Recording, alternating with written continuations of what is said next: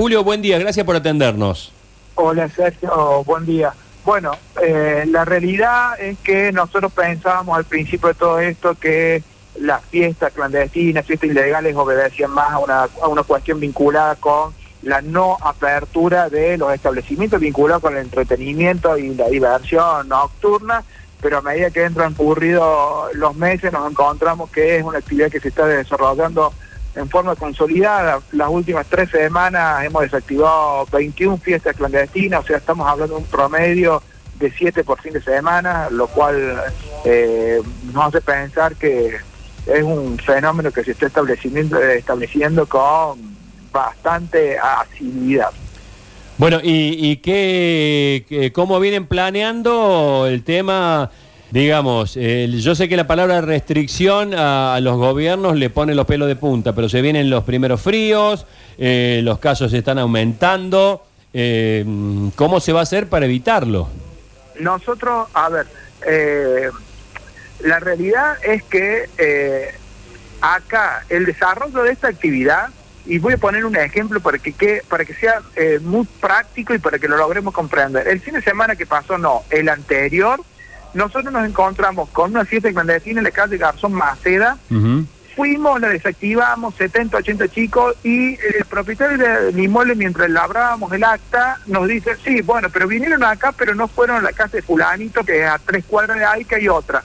Bueno, en realidad terminamos luego tres horas en un radio de ocho manzanas detectando cuatro fiestas clandestinas porque el que íbamos nos delataba al otro.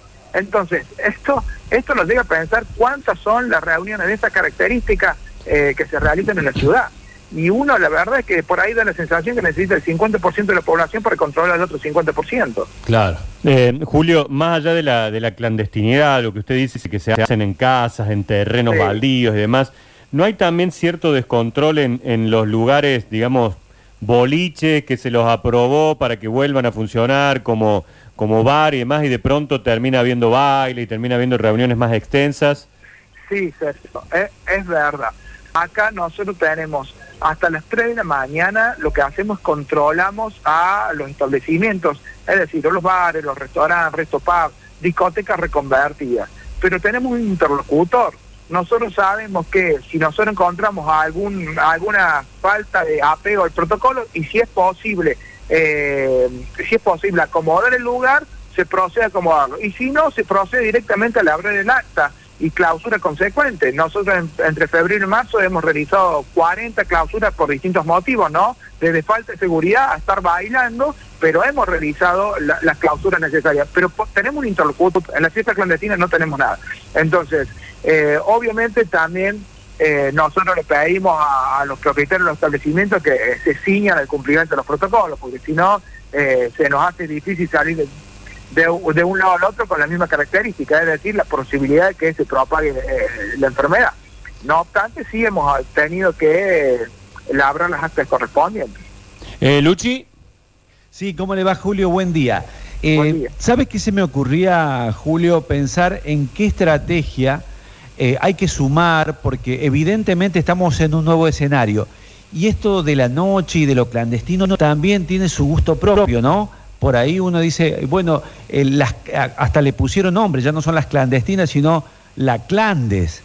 Eh, digamos, es, eso de alguna manera también para ustedes es un desafío, porque los jóvenes lo que hacen es desafiar justamente a esas prohibiciones. Nosotros hoy, sí, es, es excelente el, el es excelente el comentario. Nosotros nos encontramos a las 3 de la mañana que cierran los establecimientos permitidos, ¿no? Los establecimientos habilitados, y nos encontramos con los jóvenes que reaccionan de dos maneras. O van al kiosco y comen bebida y se quedan circulando cerca del lugar del establecimiento donde estuvieron, o directamente hablan de la fiesta clandestina y utilizan eh, terminología que también han ido generando. Te paso la UBI, te paso la UBI del grande. Entonces, eh, y uno está atento a estas cuestiones porque muchas veces uno hace un seguimiento durante la semana, pero se están realizando la fiesta a partir de las 2 y media, 3 de la mañana, donde por WhatsApp se van eh, se van pasando la, ubicación. Y muchas veces actuamos de esa forma, viendo para dónde van dos o tres autos que eh, salen juntos de algún lugar.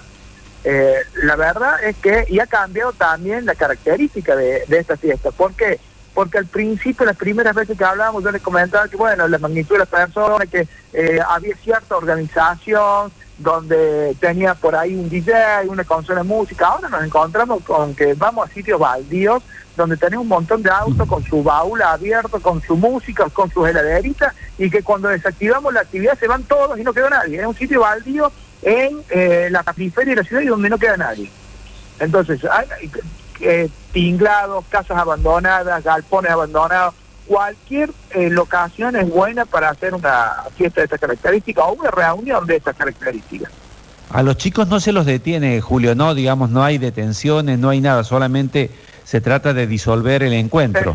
No, sí, nosotros disolvemos el encuentro, nosotros disolvemos el encuentro, no, no tenemos potestad para hacer nada más que eso. Si se trata de algún inmueble, sí, labramos el acta correspondiente. La red, eh, y hemos avanzado también en eso. Nosotros hace 30 días que tenemos una ordenanza por la cual modificamos el Código de Convivencia, fijamos eh, sanciones que van, multas que van de 100 mil pesos a 5 millones de pesos, no solo para no solo para el organizador de la actividad, sino para el dueño, el dueño del inmueble, para el inquilino del inmueble, para quien tiene la tenencia, la posesión del inmueble. Es decir, hemos hecho una, un espectro muy amplio de forma tal de alcanzar a distintos sujetos eh, con esta sanción, pero eh, el tiempo.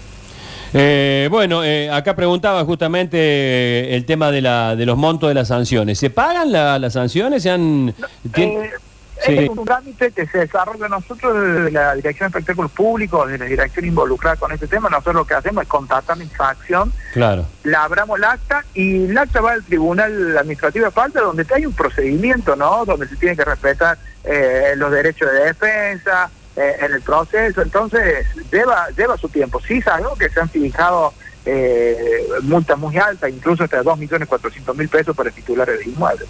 Bueno. Bueno, Julio, gracias por este contacto. Eh, que tengas buen día. Bueno, buen día, luego.